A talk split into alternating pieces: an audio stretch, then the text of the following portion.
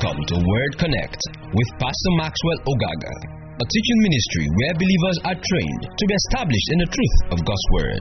For more information and free downloads, please visit www.thepastormax.ng.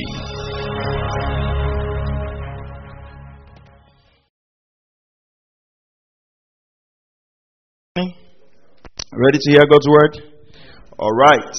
Let's pray and let's get into the word. Father, thank you because I'm anointed to teach. Thank you because your people are anointed to receive. And together our faith is built up in the knowledge of the person of Jesus. I pray that light and understanding will come forth in and through your word. In Jesus' mighty name we pray. Okay, so we've been dealing with the issue of wisdom for living. How many of you have been blessed by the lesson so far? Can I have a little bit more volume? How many of you have been blessed by the lesson so far? All right, wisdom for what? For living. Praise God. Okay, now let's. Um, this morning we're looking at a very interesting subject, and it's called correction and consequences. Correction and consequences. Let me start with a very interesting question. How many of you like to be corrected? Are you sure? Are you sure? Uh, I don't think so. Actually, nobody likes to be corrected. Nobody enjoys correction. Mm, that's the truth. Not everybody. Most people would not enjoy correction. So we're looking at correction and consequences. You got to pay attention to this. In Ecclesiastes chapter 7 and verse 19, we have a lot to go through this morning, so we have to be a bit fast. Ecclesiastes chapter 7 and verse 19. It says, Wisdom strengthens a wise man more than ten rulers who are in a city. Wisdom will strengthen a wise man. That means wisdom gives you strength. Praise God. Wisdom gives you what? Strength. What that means is that when you are a wise man, it'll look like you're a strong man. Things will get done in your life, and people will like, wow, that man is rich, that man is strong, that man has a lot of backing. But what they don't know is that it's wisdom at work. And that's why we should go for wisdom. Now, uh, uh, Ecclesiastes chapter 4 and verse 13, that's where I got this, the inspiration from this message from. Ecclesiastes chapter 4 and verse 13. the day I read this verse of scripture, I said, God help me. Ecclesiastes chapter 4 and verse 13. A poor yet wise lad is better than an old and foolish king who no longer knows how to receive instruction. That word instruction there is actually the word correction. It says, if a young man is poor, but he has wisdom, it says he is far better than an old foolish king who no longer receives correction. A, a, a, a, king who no longer receives correction. It says a poor young man is better. Take this as your wisdom quote. A slight deviation, if left uncorrected, can result in great devastation. The wisdom quote a slight deviation, if left uncorrected, can result in great devastation. Let me show you a practical example. Okay? A, a slight deviation, if left uncorrected, can result in great devastation. Now, everybody look up. If this were to be my destination, right? Just follow me now. Okay? I, I want to go to, to this place, right? All right, let's say I want to go to that speaker.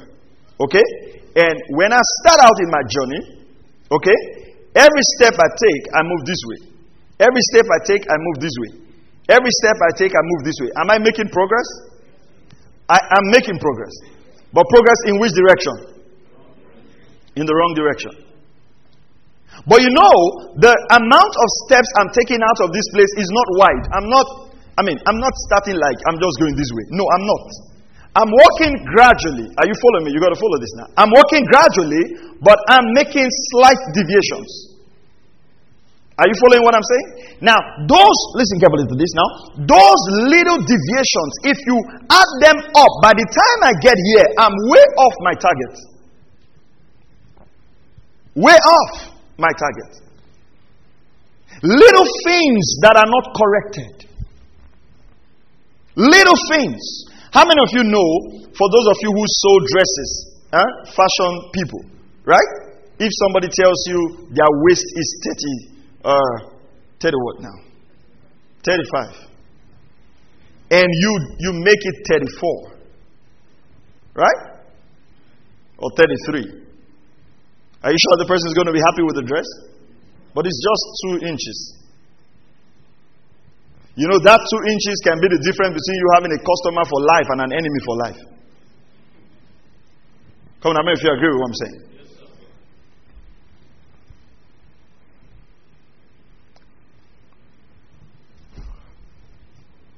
A poor yet wise lad is better than an old and foolish king who no longer knows how to receive instruction or how to receive correction.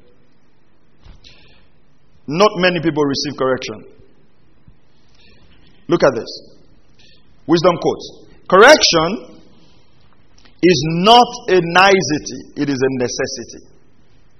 Correction is not a nicety, it's a necessity. It's not something that is nice. You know, when I said, How many people like to receive correction? Some people raise their hands.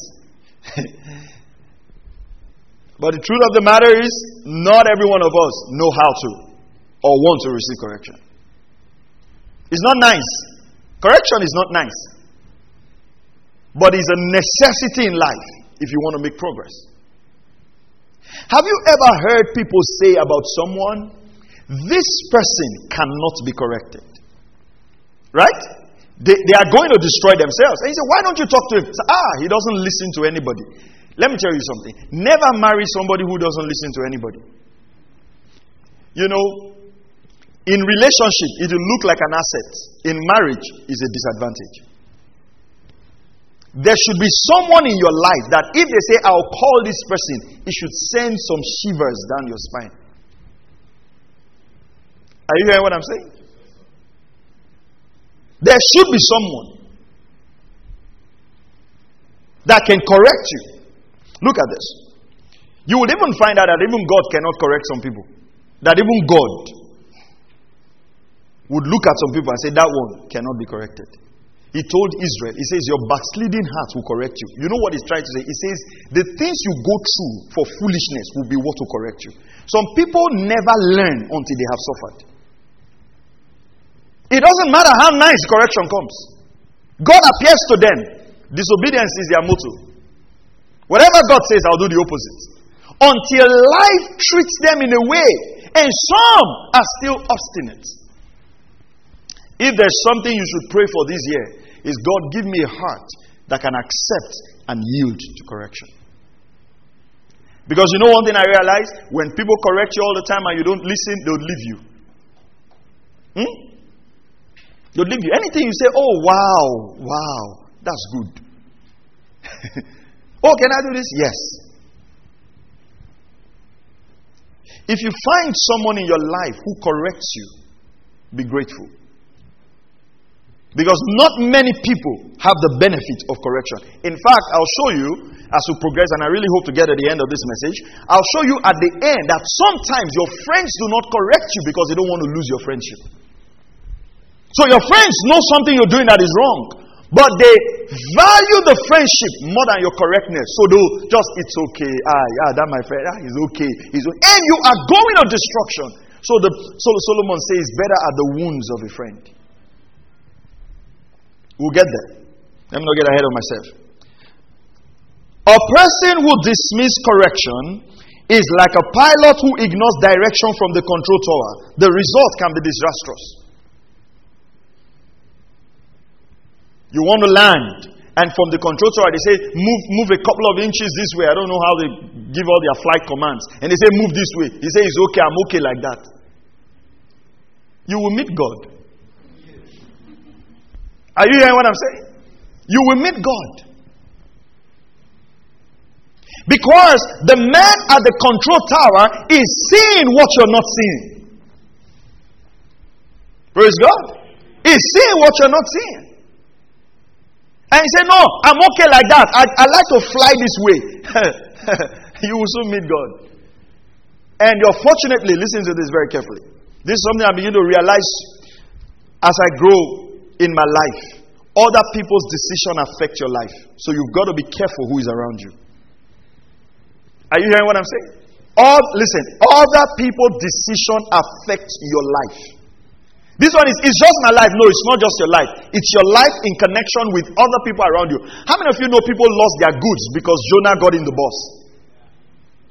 Yeah? They went to market planning their business and Jonah came. And you know what Jonah did? Jonah's disobedience caused them to lose their goods, and Jonah was sleeping. Isn't it funny that sometimes people who's got all kind of funny character are just calm and you're the one going through stress? I pray it doesn't happen in your family, but do you know that if you have a very stubborn brother in the family, he causes trouble for everybody. He's the one in the police station. He's the one you're trying to bail. He's the one that is insulting everybody. You that is living your life right, you're the one who has all the headache. Thank God. He doesn't have a brother like me.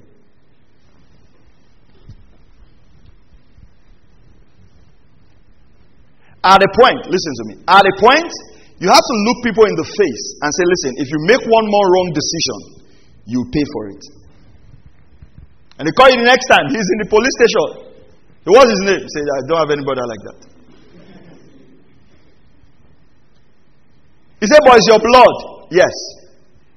Your blood is not meant to give you high blood pressure. And you're like, okay, so what will you do to him? I'll just preach to him. Where? In prison.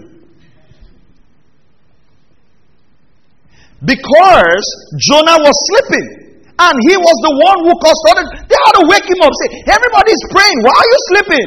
He said, Oh, I'm the cause. Really?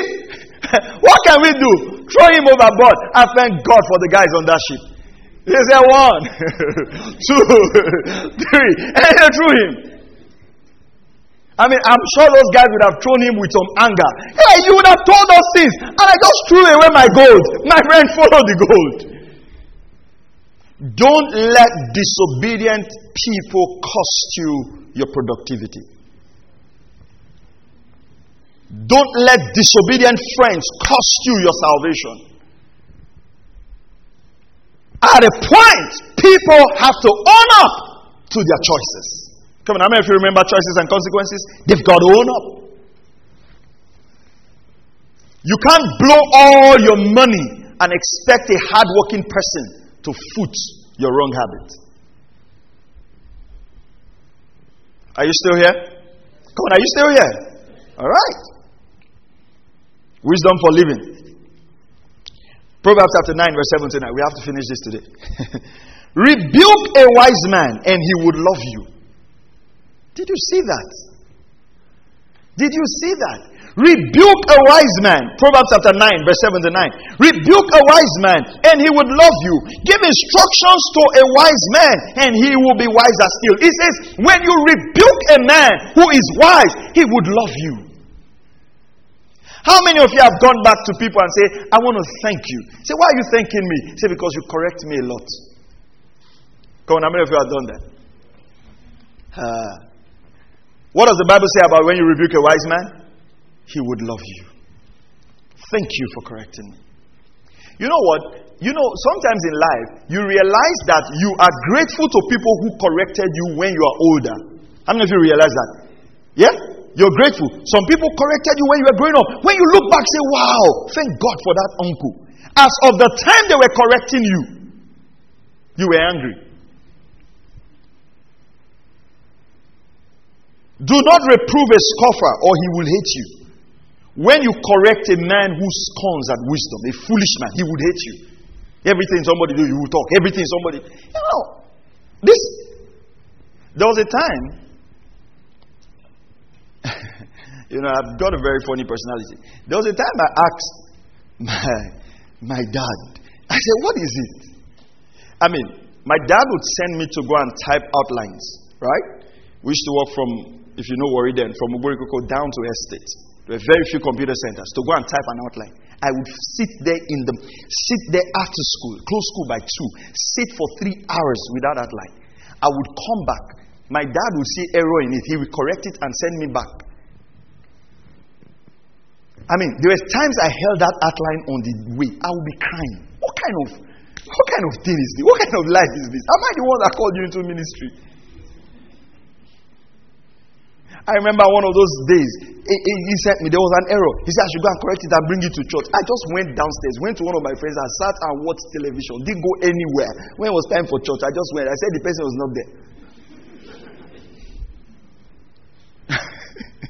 I said the person is not there. He said, okay, take Biro and correct everything while they are doing opening prayer. So I was correcting everything. But you know what?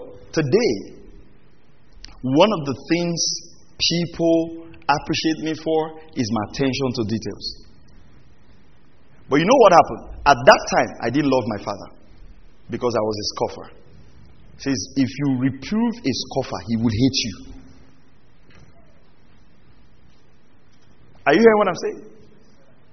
Some of us hate people who are correcting us. Yeah. So every time you see them, you want to dodge. Ah, you will now say something. Don't let people praise you to your grave. Don't let people flatter you to your destruction. Are you hearing what I'm saying? Look at this. Proverbs 15:31. The ear that hears the rebukes of life will abide among the wise. I used a different translation. We'll go to Proverbs 15:31. Proverbs 15 31. He who, whose ear listens to the life giving reproof will dwell among the wise. If you would give your ears to life giving reproof, reproof means correction. Give your ears to correction. It says, He would dwell among the wise. He whose ear would listen to correction will dwell among the wise.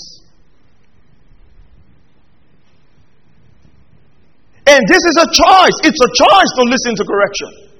It's a choice to listen to when you're being corrected. Look at verse 32.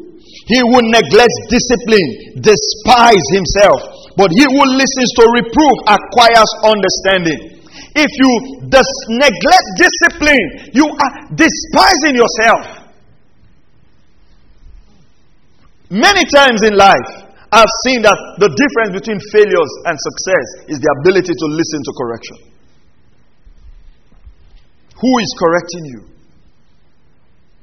Who is correcting you? You know, you wonder how some people talk so so arrogantly, so rude. And you wonder, did these people did they grow up with, with people at all? Yes, they did. And everybody knows that's how they talk but nobody has been able to correct them. Have you heard? You may, maybe you report someone to someone and say, "Oh, this person, he, he talks so rudely." Say, "Ah, that's how he is." So he doesn't know how to talk. But you realize that nobody has ever met them and say, "Hey, come on, I don't think you're talking right." And you know, sometimes when you meet them and say, "I don't think the way you're talking to people is proper," you say, "That's how I am." I, I just clear my mind. No, you don't have to clear it. Don't clear it. And if you're clearing it, clear it somewhere else. Don't clear it on people. The Bible says graceful words should come out of our mouth. Let our words be seasoned with salt. The best time to know if someone has self control is when they are angry. It's not when we are all nice. Oh, praise the Lord. KDCC, more than a church, we are family. Meet them outside. Heard some Christian says, I will drop the Bible and I will deal with you. Yeah, that's him. That's him. That's the real guy there. Or have you heard people say, I will show you my true color?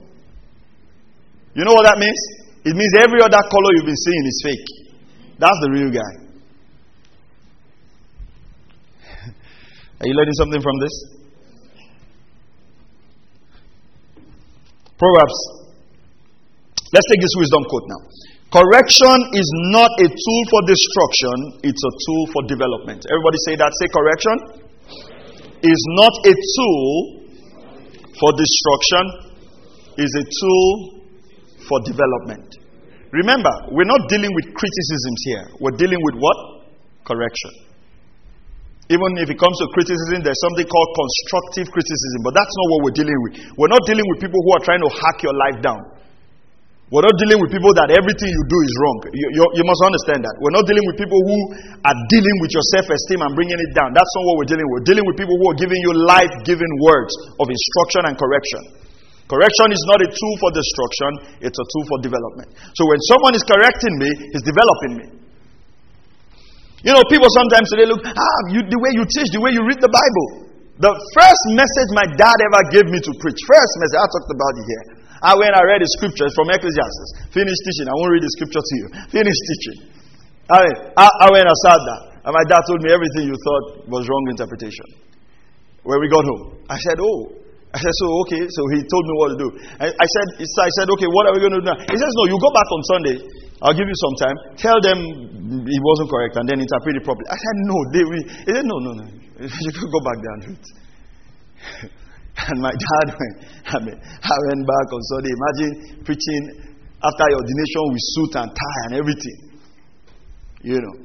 And that's why, listen carefully to this. That's why, till tomorrow, I'm passionate about biblical interpretation the way I am. Because of that correction. Are you hearing what I'm saying?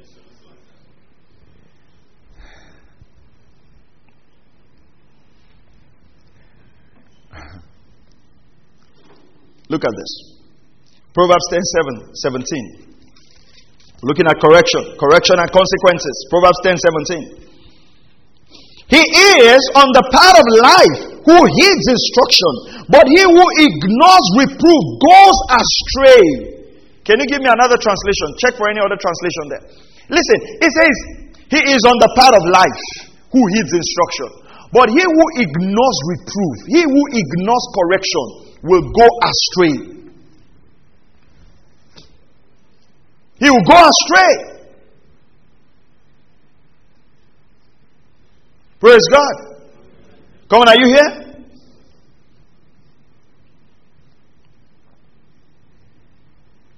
He is on the path of life who heeds instruction. But he who ignores reproof goes astray. Now listen to this. Pay attention to this. It means a man can ignore correction. So the fact that correction is given to you does not mean you will heed it. Look at it. The road to life is a disciplined life.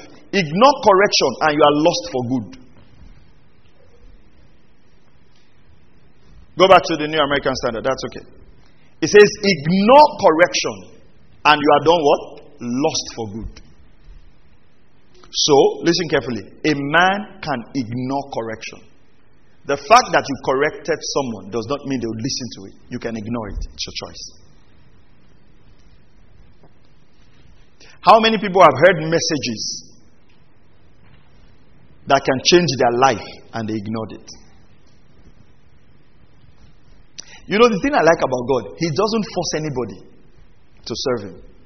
He doesn't, it's your choice. If you want to be a nominal carnal Christian, it's your choice. If you want to be a serious firebrand Christian, is your choice. God is not going to force you. The Holy Ghost is not a demon. You know, it's demon that possesses people. They say something and I say, ah, what did I say? What did I say? You said, I will kill you. Ah, did I say that? The Holy Ghost will not. But you can ignore correction. Look at this. Take this wisdom quote now. Your attitude to correction Your attitude to correction is as important as the correction you've just received. What's your attitude to it? Your attitude to correction is as important as the correction you just received. The wrong attitude would waste learning moments. The right attitude will cause you to grow. Your attitude to correction is as important as the correction you've received. The wrong attitude would waste learning moments. The right attitude will cause you to grow. Listen, every time people correct you and you put up a wrong attitude, you've lost the moment to become better. Are you hearing this? And I'll tell you something. If someone corrects you all the time, it's a proof that they absolutely love you. That's the truth. Yeah? That's the truth. You do something, they say, ah, don't do it this way. Do it. No, don't talk this way. Ah, your, your own mouth is too much. Is it only me? Don't you see other people? Yes, they see other people, but they have choose, chosen to let other people live the way they want to live. And I'll show you from scriptures. The Bible says, The son that God loves, he chastens, he corrects, he reproves. If God doesn't love you, he just leave you. But he corrects you. It's like that. If you were in school and you were a bit of a bright student, you just kind of the teacher was always on your case. Huh? Sometimes you even get, I remember, I remember in JS, JS2, JS2 or JS1, I, I had I had, I had very brilliant scores. And then I had a B and a C. And then my principal called me. Mr. J.D. Oko, I can't forget that man forever. He called me to the office. And he said, and that was the first time I heard that word. He said, Mr. Uh, he, he said, Ogaga, what happened? You got a B and a C here. And I said, Oh, well, I tried my best. He says, Your best is not enough. You can be a straight A student. And I said, What does that mean, sir? He says, Straight A students means you can have A in every subject because it's a possibility. For the first time in my mind, the possibility of having A's in all my subjects was opened up to me. And you know what? There were guys who had C. I mean, C all round, with sprinkled with D, iced with E, with a touch of F. And my principal walked up to them and said, You are getting better. I'm like, That guy, C was A plus. These are guys that were jumping window and their head were calm. But then my principal said, Come on, you can be a straight A student. But you know, I can have the wrong attitude to that and feel like, yeah, what is it? Why is he always calling me? At least I'm trying. Correction is not for your destruction, it's for your development. You know, every time God told the children of Israel, don't serve other gods, don't follow the, the nations around you. Worship me alone, they won't listen. Before you know, they are married. Bah, bah, Ashtaroth. They will now go into bondage, they will now cry. I, I, mean, if you read the Old Testament, it's interesting. Oh God, if you if you we will serve you, God will carry them. The next time, don't worship other gods. Relax, stay on your own. No, they want this. They want. I mean, that was the whole thing with the children of Israel. You know, the, the whole thing God had with the children of Israel, they don't listen to God. And then you will see where God will also rake for them. They will rake for God. And they will settle again. Because I will scatter your bones. I will take your. we, we, to you, we to scatter your bones. and God said, Don't worry, I know what I'll do for you guys. I'll bring Jesus Christ and I'll open this door of covenant to the Gentiles. And how did God treat Israel? He opened the door for more people to come in. Yeah? And this is what happens. When somebody corrects you all the time and you don't agree, they will take those words of wisdom and feed them to someone else and live your life that way. The way God replaces people is not by destroying you, He chooses another man. So somebody's correcting you and you feel correcting you too much, they'll leave you. And they will pour that wisdom to someone else, and their lives will become better. See, let me tell you, even the person who corrects you is not, is not a fun feeling to correct someone. It's tough. Sometimes it's a difficult decision. Shall let's say if your wife is correcting you, because I know some of us think correction only flows from the man to the, to the wife. And, that, and if some husbands will listen to their wives, their life will make progress. Some, you, you have to know when to listen to each other. Yeah, because Sarah told Abraham to go into Hagar. That was wrong advice. That bettered Ishmael, and we're still suffering from it today. But then, Sarah told Abraham to send Hagar away. Abraham said, For where? That's not happening. God says, Listen to your wife. Yeah? So it didn't mean that she shouldn't listen, he shouldn't listen to Sarah. Right? But there are times you should know when to listen. It's the same way. A man can also give a wrong advice. That's why the first thing every believer should, should know is how to be led by the inward witness. So the Holy Spirit will confirm and affirm certain things to you. Praise God. All right. Proverbs 19, verse 20. We need to finish this. Come on, guys.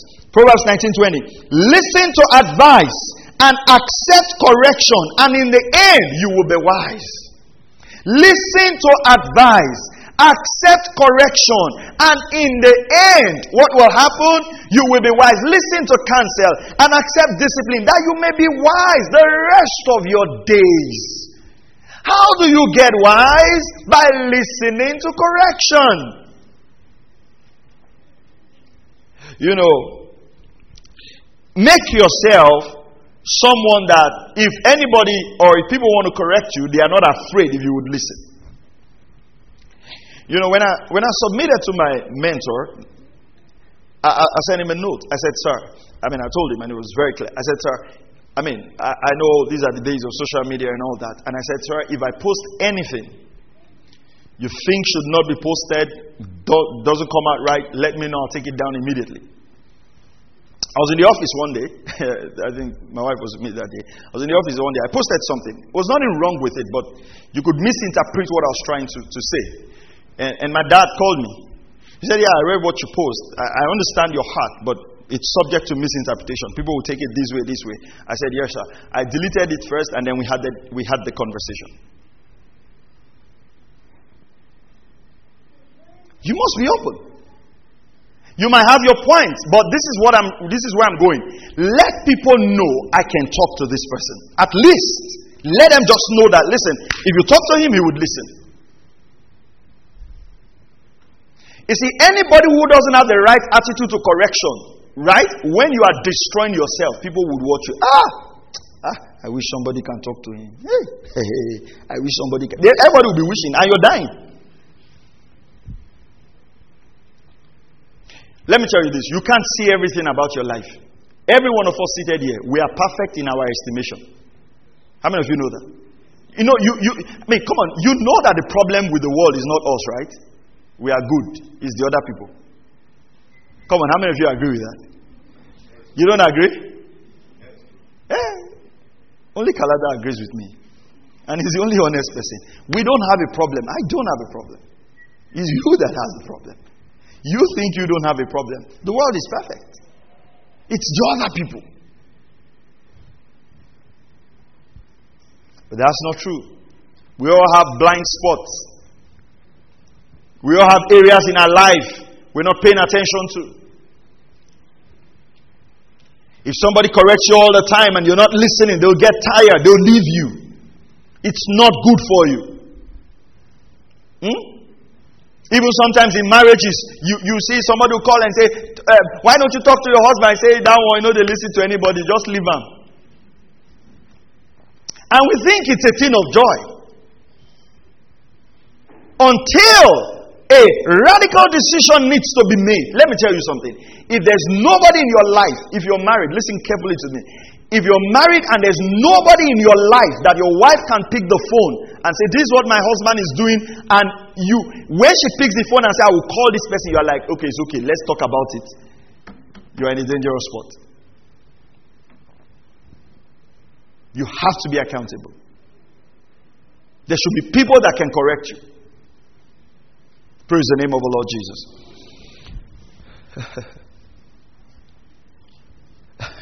I'll say this, right? One day, uh, myself and my mom, we needed to, to communicate something to my dad. I mean, it wasn't like correction in that sense, but you know, just something about him resting properly and just taking care of himself. You know, I've spoken, and then yeah, the man likes to work, like to work. So I, I called, I called his spiritual father. And I called him up, and I said, "Hey, how's he doing?" He said, "Max, I, yeah. I said, I want to report my dad." said, What's going on? I said, Well, he's not resting. And then uh, he said, Okay. So he called him. And my dad asked, You would have told me. Hey, I've been telling you. and then the man, the man did something very, very awesome. So he asked him to fly over to come for a meeting. So my dad was excited. He said, You're going to preach for three weeks. I've set up meetings for you. And so my dad flew down and he said, You know what? There's no meeting. I brought you here to rest and detain for three weeks. I mean, and God was so good to us. Because at that time, they checked his blood pressure, checked everything, and the doctors just said to us, it was good that he came to rest. But the point I'm going is that do you have someone like that in your life? I don't fear any man. I respect only God. You will soon meet him.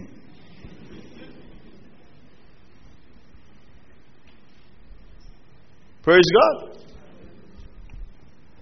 Look at this. Ecclesiastes 7 5. Praise God. Is somebody learning this morning? All right? Don't go home and tell your husband, sit down. I want to correct you. They'll bring you back here for me. I say, Pastor, correct your member. Don't do that. You know, the scripture says, words that are rightly spoken are like what? Apples of silver. So there should be the right time to say something. Okay. Just it is better to listen to the rebuke of a wise man than for one to listen to the song of fools. Hmm? It's better to listen to a wise man correcting you than to listen to people singing, dancing, entertaining your ego. It's better to listen than to listen to the song of fools. You know, the song of fools is entertaining. When they are singing for you, you're happy. It's entertaining. But listening to a rebuke is not, I mean, imagine standing there and somebody's correcting you. It's not a, it's not a, I mean, they can't be correcting you and you are dancing. And you're like, wow, why are you dancing? So I'm so happy. No. You're not, you're not happy when they're correcting you. But he says, listen, it's better. It's better to listen to the rebuke of a wise man than to listen to the song of fools. People will always sing your praises. Right? You remember one, one president we have? We had then, not we have. Hmm? General Sani Abacha. How many of you remember General Sani Abacha? Hmm? You know, there were people who endorsed him. All the political parties endorsed him. And then, remember the one million march for Abacha? Right? Those were song of fools. Endorsing him in life, no matter how bad you are, you would have endorsements. Are you hearing what I'm saying? So, endorsement is not the proof that you're doing the right thing. And I really want to get there. Because this is where we need to be careful of our circle of friends. Because your friends can love you to your destruction and will never correct you. Are you still here? Okay, let's go on. Take this wisdom. Uh, uh, have I given you your attitude to correction? Yeah, uh, you, have gotten that. Now look at this. Uh, Proverbs 12 1.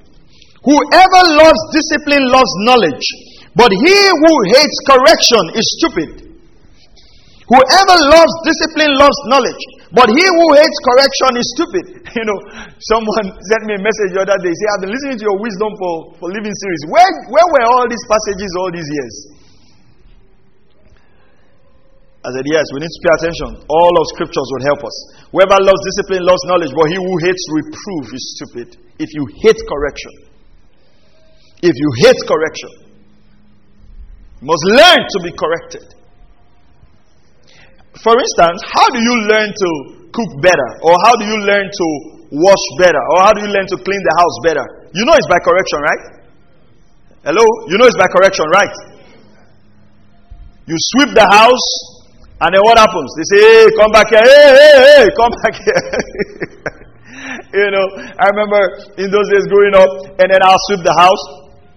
And then when I sweep the house, you know, maybe there's there's uh, a rug there, it's short, a small rug, right, or something. I'll sweep around it. You know, how many of you were like me? So you guys are my mentors. All right. you know, and you know what my dad would do? My dad would just say, Come, come, come. And just once you shift the chair a little bit, it will expose the past area. What, what was that? That's correction. But you know, if you hate that, today you still struggle to clean the house. So correction builds you for the future. Proverbs chapter 29, verse 15.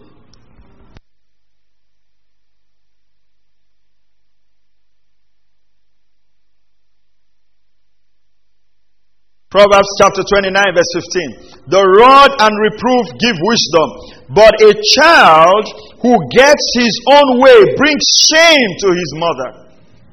If you raise a child without correction, that child will bring shame to you. It's the same way. If you are raised without receiving correction, you will bring shame not only to your parents, you will bring shame to yourself. The rod and reproof give wisdom. Proverbs chapter 13, verse 24. This is talking about raising up children. Proverbs 13, 24. He who withholds his rod hates his son, but he who loves him disciplines him diligently. Right? If you love your child, you will discipline your child. If you withhold the rod, the Bible says you hate your child. And I want to say this to parents. I want to say this to parents. Okay? This attitude of you as a mother or a father, you when they are disciplining the child, you prove that you love the child more than the mother. You're destroying that child. In fact, one of the one of the one of the things myself and my wife agreed very early when we were getting married was listen, if anybody is disciplining any of the children, you stay off. When we are done, we can sort out if we have differences in the room. All right? Not your wife will take the child and want to discipline the child I say, That's my only boy, oh, that's my only boy. What, what nonsense is that? Eh?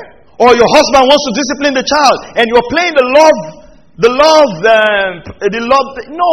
The Bible says if you are withholding the rod, you hate the child. You hate the child.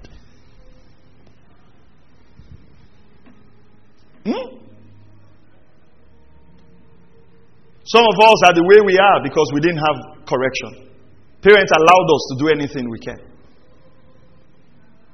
Hmm? Sometimes we think that once we allow children to have their way, we love them. And what we say, I don't want my children to go through the things I went through. Not a problem. Welcome. Proverbs 19:18. Discipline your son while there is hope. Correct him while there is still hope and do not desire his death. When I read this, I mean, I read this yesterday night, I was thinking. It says, it says, if you don't discipline your child, actually what you are desiring is his death. Are you, are you following this? Come on. I said, are you following this? Have young children today who struggle to greet. You know, it's a struggle to greet. You have to beg them. I greet now. He said, I've greeted. When? Say you did not hear. You too will now accept the okay, I think I heard. You don't even know who is speaking the truth anymore. Huh? You see your child being rude to adults. And you say, That's how this my child can talk, oh, and the child is rude. He said, I can talk. I, he likes to express himself freely. Not a problem. The day he will express himself to cultists and they will slap him, you would know that you desired his death. It's the same thing with our lives. If somebody does not desire your death, he will not withhold correction from you. You look at you and say, No, this person is heading the wrong path. He'll call you back. He'll call you back. He'll call you back. Say, Don't do this. Don't be happy when you're left alone.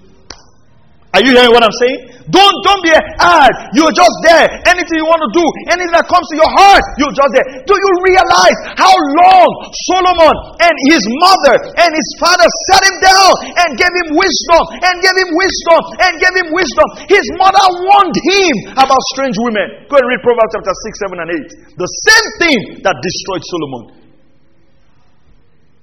all the wisdom. At the point when you read Ecclesiastes, you will see a confused man. Today we say vanity is upon vanity. Everything is vanity. The man was confused. He didn't listen to wisdom. There was no correction in his life. Not to correct the people you love is to desire their death. Proverbs 13 18. Poverty and shame come to him who ignores discipline, but whoever heeds correction is honored. If you heed correction, if you listen to correction, you'll be honored. Right? How many of you, how many of you remember Peter? You know, Peter stood before Jesus and said, Thou art Christ, the Son of the living God. And Jesus said, Flesh and blood has not revealed this to you, but my Father who is in heaven. And then Jesus started talking about his cross. And Peter said, You will not go to the cross. And Jesus says, Get thee behind me, Satan. How many of you would like your pastors to tell you, Get thee behind me, Satan? Would you show up in church the next day? Come on, let's be honest. Right. Imagine I come this morning and I say, All of you get thee behind me, Satan. are you sure you're going to come for first service next Sunday? Come on, are you sure? Would you still be the disciple of Jesus? No, let's be honest. I mean, let's think through it. I mean, it's not like, would you still be the disciple of Jesus? You just finished giving a powerful revelation, and then just imagine you're walking with Jesus. You just finished giving a powerful revelation, like, Pastor, we're going to take the city. Bam! And I say, Wow, thou art something. God revealed this thing to you. And the next very moment, the next very moment, you say something, and I say, Get thee behind me, Satan. I say, My pastor has emotional problems. Are you sure you're going to come to church? Come on. If everybody tells you why you're not coming to church, what are you going to say? My pastor called me Satan. Do you think somebody is going? He said, when he said, Get thee behind me, Satan, how many of us were there? and he was pointing to me. Come on. Do you think if you tell your wife that your, your pastor said, Get thee behind me, Satan, your wife will allow you come back? He said, You see what? You have to respect yourself in this life. Because sometimes correction is not palatable. Right? Okay. But you know what? Peter received that correction. Fast forward years later, what happened? On the day of Pentecost, it was Peter who led the church, who preached the gospel. If he had walked away from Jesus then, he would not have been honored as one of the leading apostles of the Lord Jesus Christ. He who regards reproof will be honored. Years after, years after. I mean, after going through all those massive corrections with my dad, years after, then my dad would travel. I mean, it's not like I'm a very old person, I'm still young. My dad would travel and, and, and leave the church. There were elders, but he would leave the church and, and say, I'm traveling. He would be out for like a month. And then it wasn't a lot of money to buy phones and call. And they would come and ask me, about something and we couldn't reach my dad, and I'll give them a, a, a, wisdom solution or give them something. And I can say boldly today if you ask my dad for something and you ask me, our answers will be 99% correct the same time. Whatever my dad will do in a situation, that's what I'll do. Whatever, I can take decisions on his behalf. He would come, he would take the same decision. But those things didn't happen by impartation. They happened by correction. He corrected me until I, I was fit into that mode. And Peter said, um, Paul said that about Timothy. He says, I have no one of like mind, like Timothy, that I can send to you. Constant correction will fine tune you. How many of you have gone to where they do woodwork? Right? Not these cut and nail uh, tables you see sometimes that, you know, you buy a new table, you now say you should just do like this. And by the time you are done, blood is coming from your hands. That's not what I'm talking about. Go to where they do proper wood. Hmm? Go to Edo state where they carve proper woods or all those all of those stuff. Right? Proper furniture now I'm talking about now.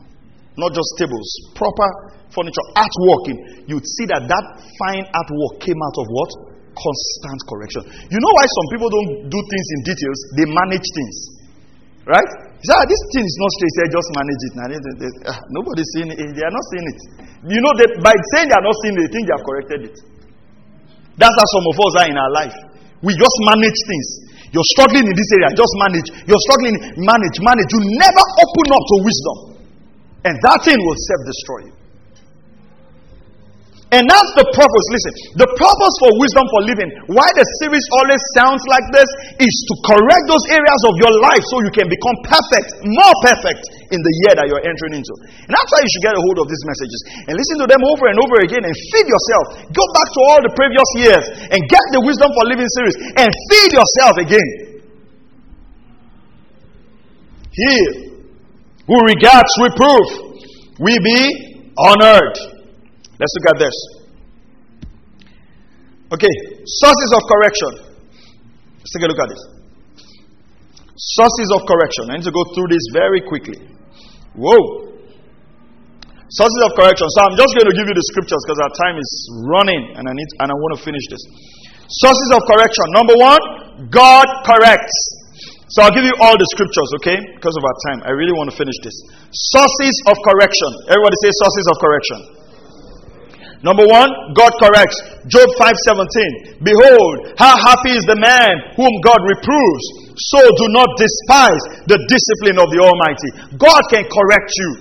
God will be speaking to you about things in your life and say, make adjustment in this area. Do this, do this, do this. God corrects you. Uh, Proverbs 3:12. For whom the Lord loves, he reproves, even as a father corrects the son in whom he delights. Proverbs 3:12. For whom the Lord loves, he reproves, even as a father corrects the son in whom he delights. If a father loves you, he would correct you. The proof of a father's love is what? Correction. Number two, pastors and leaders or your mentors. And this is an area where we're struggling with pastoring in the 21st century you you you pastor people you cannot correct. And it's tough. It's really tough. Yeah? The truth of the matter is, let me tell you something. The truth of the matter is that, and I'll talk about this when I talk about the purpose of the fivefold ministry. You shouldn't go to a church where the pastor cannot correct you. And that's why, in as much as we're doing online stuff and all of this stuff, you see, the local church is God's idea. Because it's the local church is where there's oversight over your life. Are you hearing what I'm saying? You're following someone in US. That's your spiritual father. The person does not know whether you exist. You're just listening to his message, listening to his message. You can batter your wife, do all kinds of rubbish in the house. And the man, I mean, you send email, he might even go to his spam mail. He doesn't even know that you are alive. No, you've got to be in the context of a local church. You can't have a pastor that can correct. And I tell you, if every pastor will open their mouth and tell you the number one struggle pastoring in this age does is that you have people who sit down and listen to you every single Sunday morning and you cannot speak into their life. Cannot. Because if your wife says, I'm going to report you to pastor, say, I will change church. And that's the truth. I mean, you know it. I mean, you just come and you say, ah, my husband did this. I just, I want to see you. What happened? My wife don't come see you. Say, yes. Say, sir, I'm busy, sir. I'm busy. And then from there, he's not coming to church anymore. Are you hearing what I'm saying? Let me tell you something. When a man, when God calls a man to become your pastor, God in his grace have given him supernatural wisdom to help you. Especially a pastor who is not after your money, who is not after his God is giving him that grace. And it's a grace to cancel you and put your life right. So your pastor, your leader, your mentor, sources of correction. Having a mentor who cannot correct you is a waste of time. You don't just have a mentor because you want to appear in pictures with them. You have a mentor who can speak into your life, who can correct you. There are projects I've wanted to do, and my mentor says, No, don't do it, and I stop it. Early days of my ministry, every invitation I get till tomorrow, I submit it to my dad. Every invitation. Anywhere I'm preaching, I'll send it to him. Like, oh, I was invited to preach in this place. He say, yeah. He say, okay. I remember something that happened a couple of, I think two years ago. I, was to go to the US, and miraculously, I got my visa, and then I got an invitation to preach, and I had forgotten to tell my dad. And then somebody bought my ticket for me. I mean, my wife is my witness. I struggled for three days. How will I tell my dad I'm traveling to the US? Invitation is ready, ticket is ready.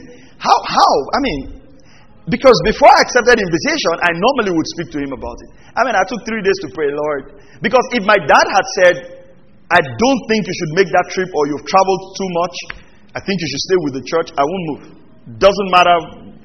I will not.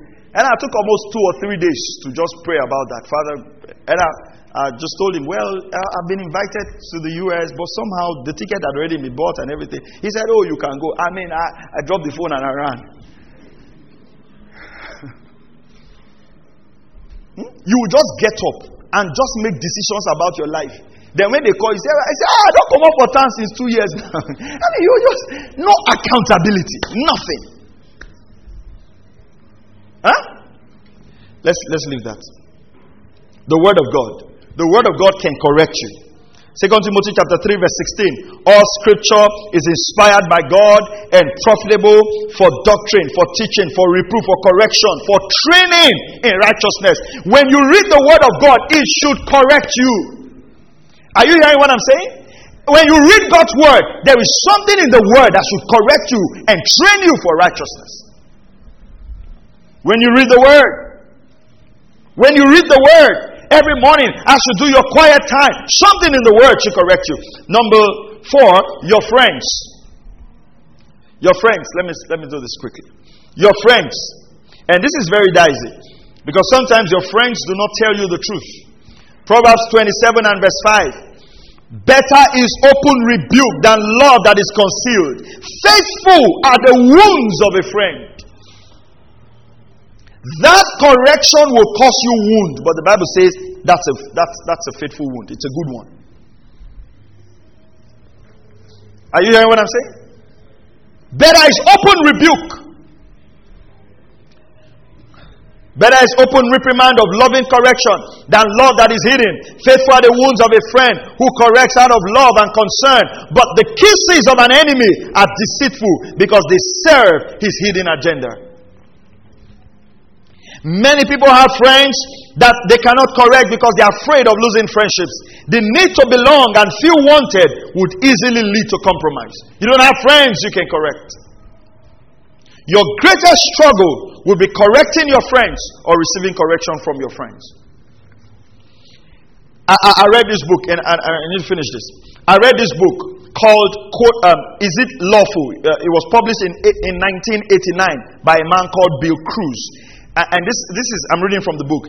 The, the, the, the, the quote I got from the book is Give me truth. Give me the truth. Now listen carefully. It says, If you are my friend, if you are concerned about my soul, give me the truth.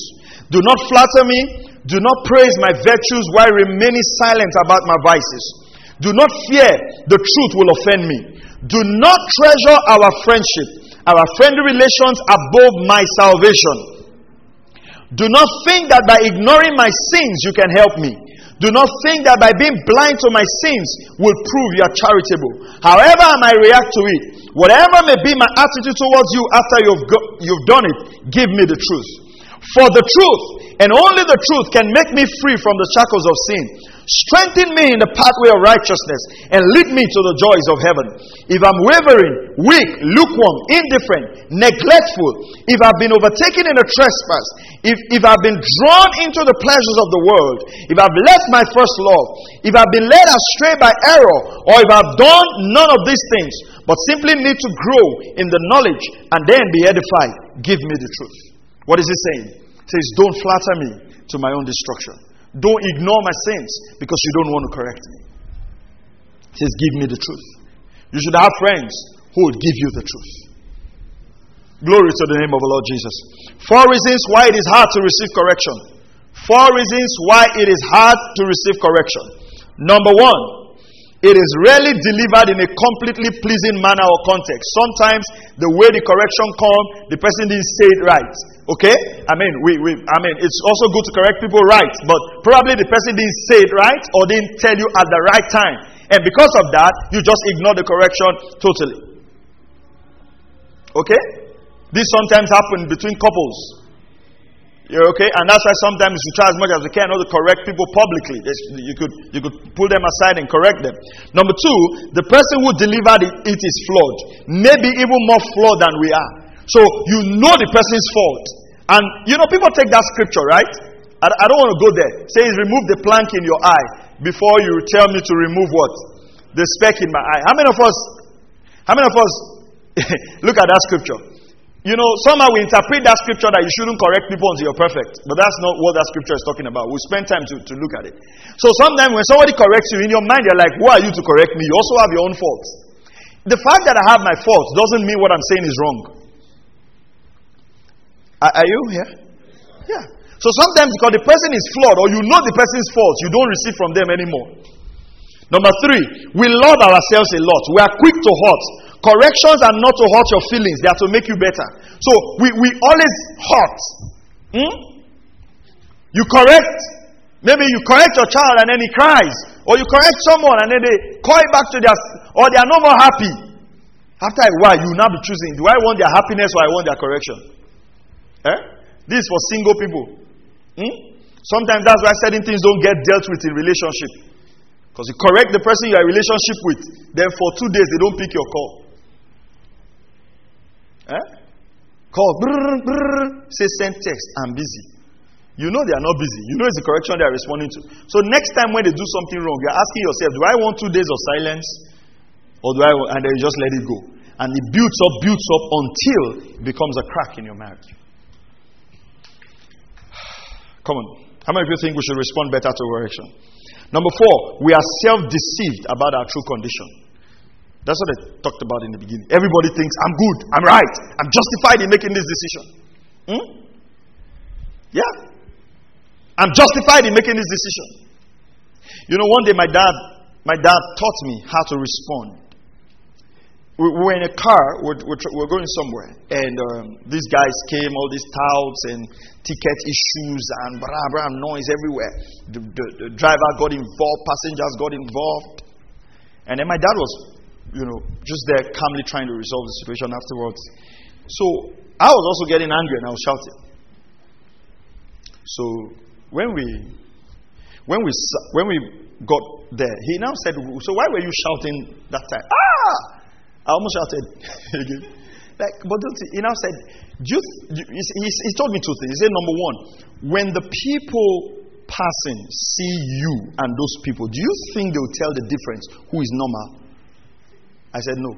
Then he now, eh, my dad always corrected me with the scripture. He now turns to the scriptures and says, A soft answer turns away wrath. He said, You didn't act on the word. And then he showed me another scripture. The anger of man doesn't work the righteousness of God. You, you think if you've done something wrong, no matter how angry I am, we now, we now carry chair and now fight each other. Say, we must correct this church. We now finish fighting each other. Then we now stand aside and say, Yeah, we have solved the problem. You think we've worked the righteousness of God? Hmm? A soft answer turns away wrath. And that's why, I mean, God has helped me. I mean, I'm still growing, but God has helped me. Things can go. Ah, and then I just try. I remember those two scriptures. Every time I'm angry, those two scriptures come to my mind. Three scriptures come to my mind. That helps me to deal with my anger.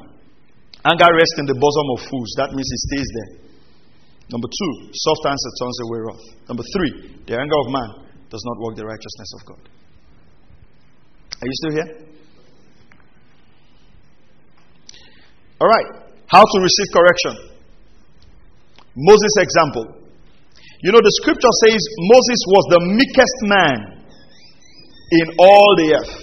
All right? Moses was the meekest man in all the earth. But you know, God called Moses to lead the children of Israel. Right? God appeared to him in a burning bush. Nobody had such a miraculous encounter with God.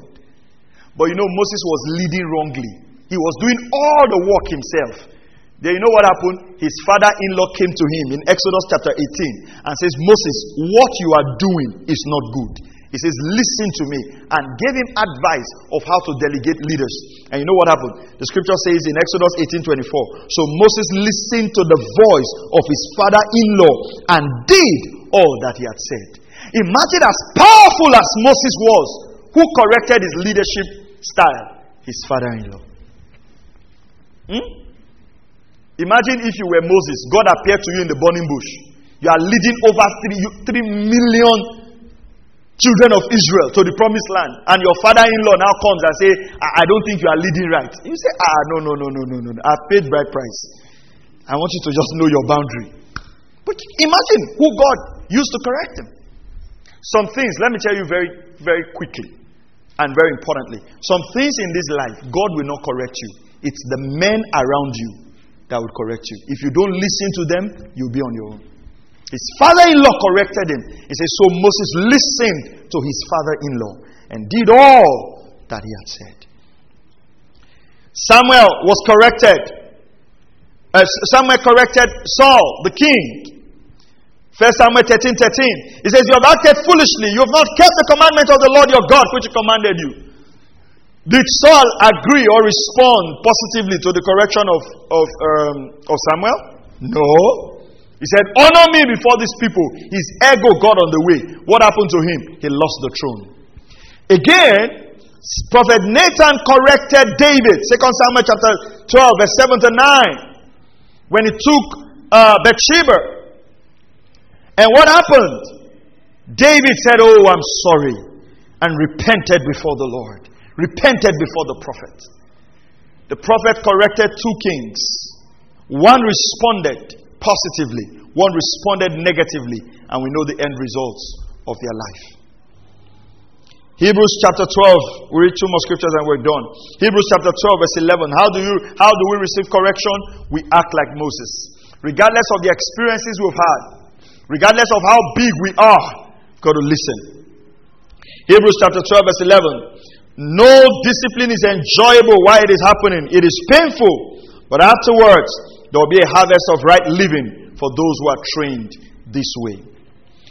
I like Psalm 141, verse 5. It says, Should the righteous ones strike me with reproof, it will be an act of loyal love. Let's put that psalm up. Psalm 141, verse 5. He says, If a righteous man corrects me, hmm, let the righteous smite me in the kindness and reprove me. It is the oil upon the head. Do not let my head refuse it. Don't let my head refuse correction. Don't let my head refuse correction. He says, Let the righteous man, it's, it's like let the righteous one smite me. Let him, in his kindness, let him correct me. I pray for you this year that God will give you a heart that listens to correction. In the name of the Lord Jesus Christ. I pray for you that by the Spirit of God, everywhere you are erring, the Lord will send someone or will send people your way that would correct you in the mighty name of the Lord Jesus Christ. In Jesus' mighty name we pray. Amen. All right. Uh, praise God. Okay, let's let's let's let's take the announcement.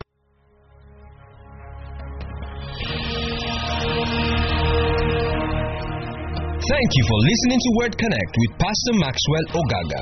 We encourage you to share this message with your friends and loved ones. For more information and free downloads, please visit www.pastormax.ng. We would like to hear from you. Send us an email info at pastormax.ng or you can call 0805 888 7575. God bless you.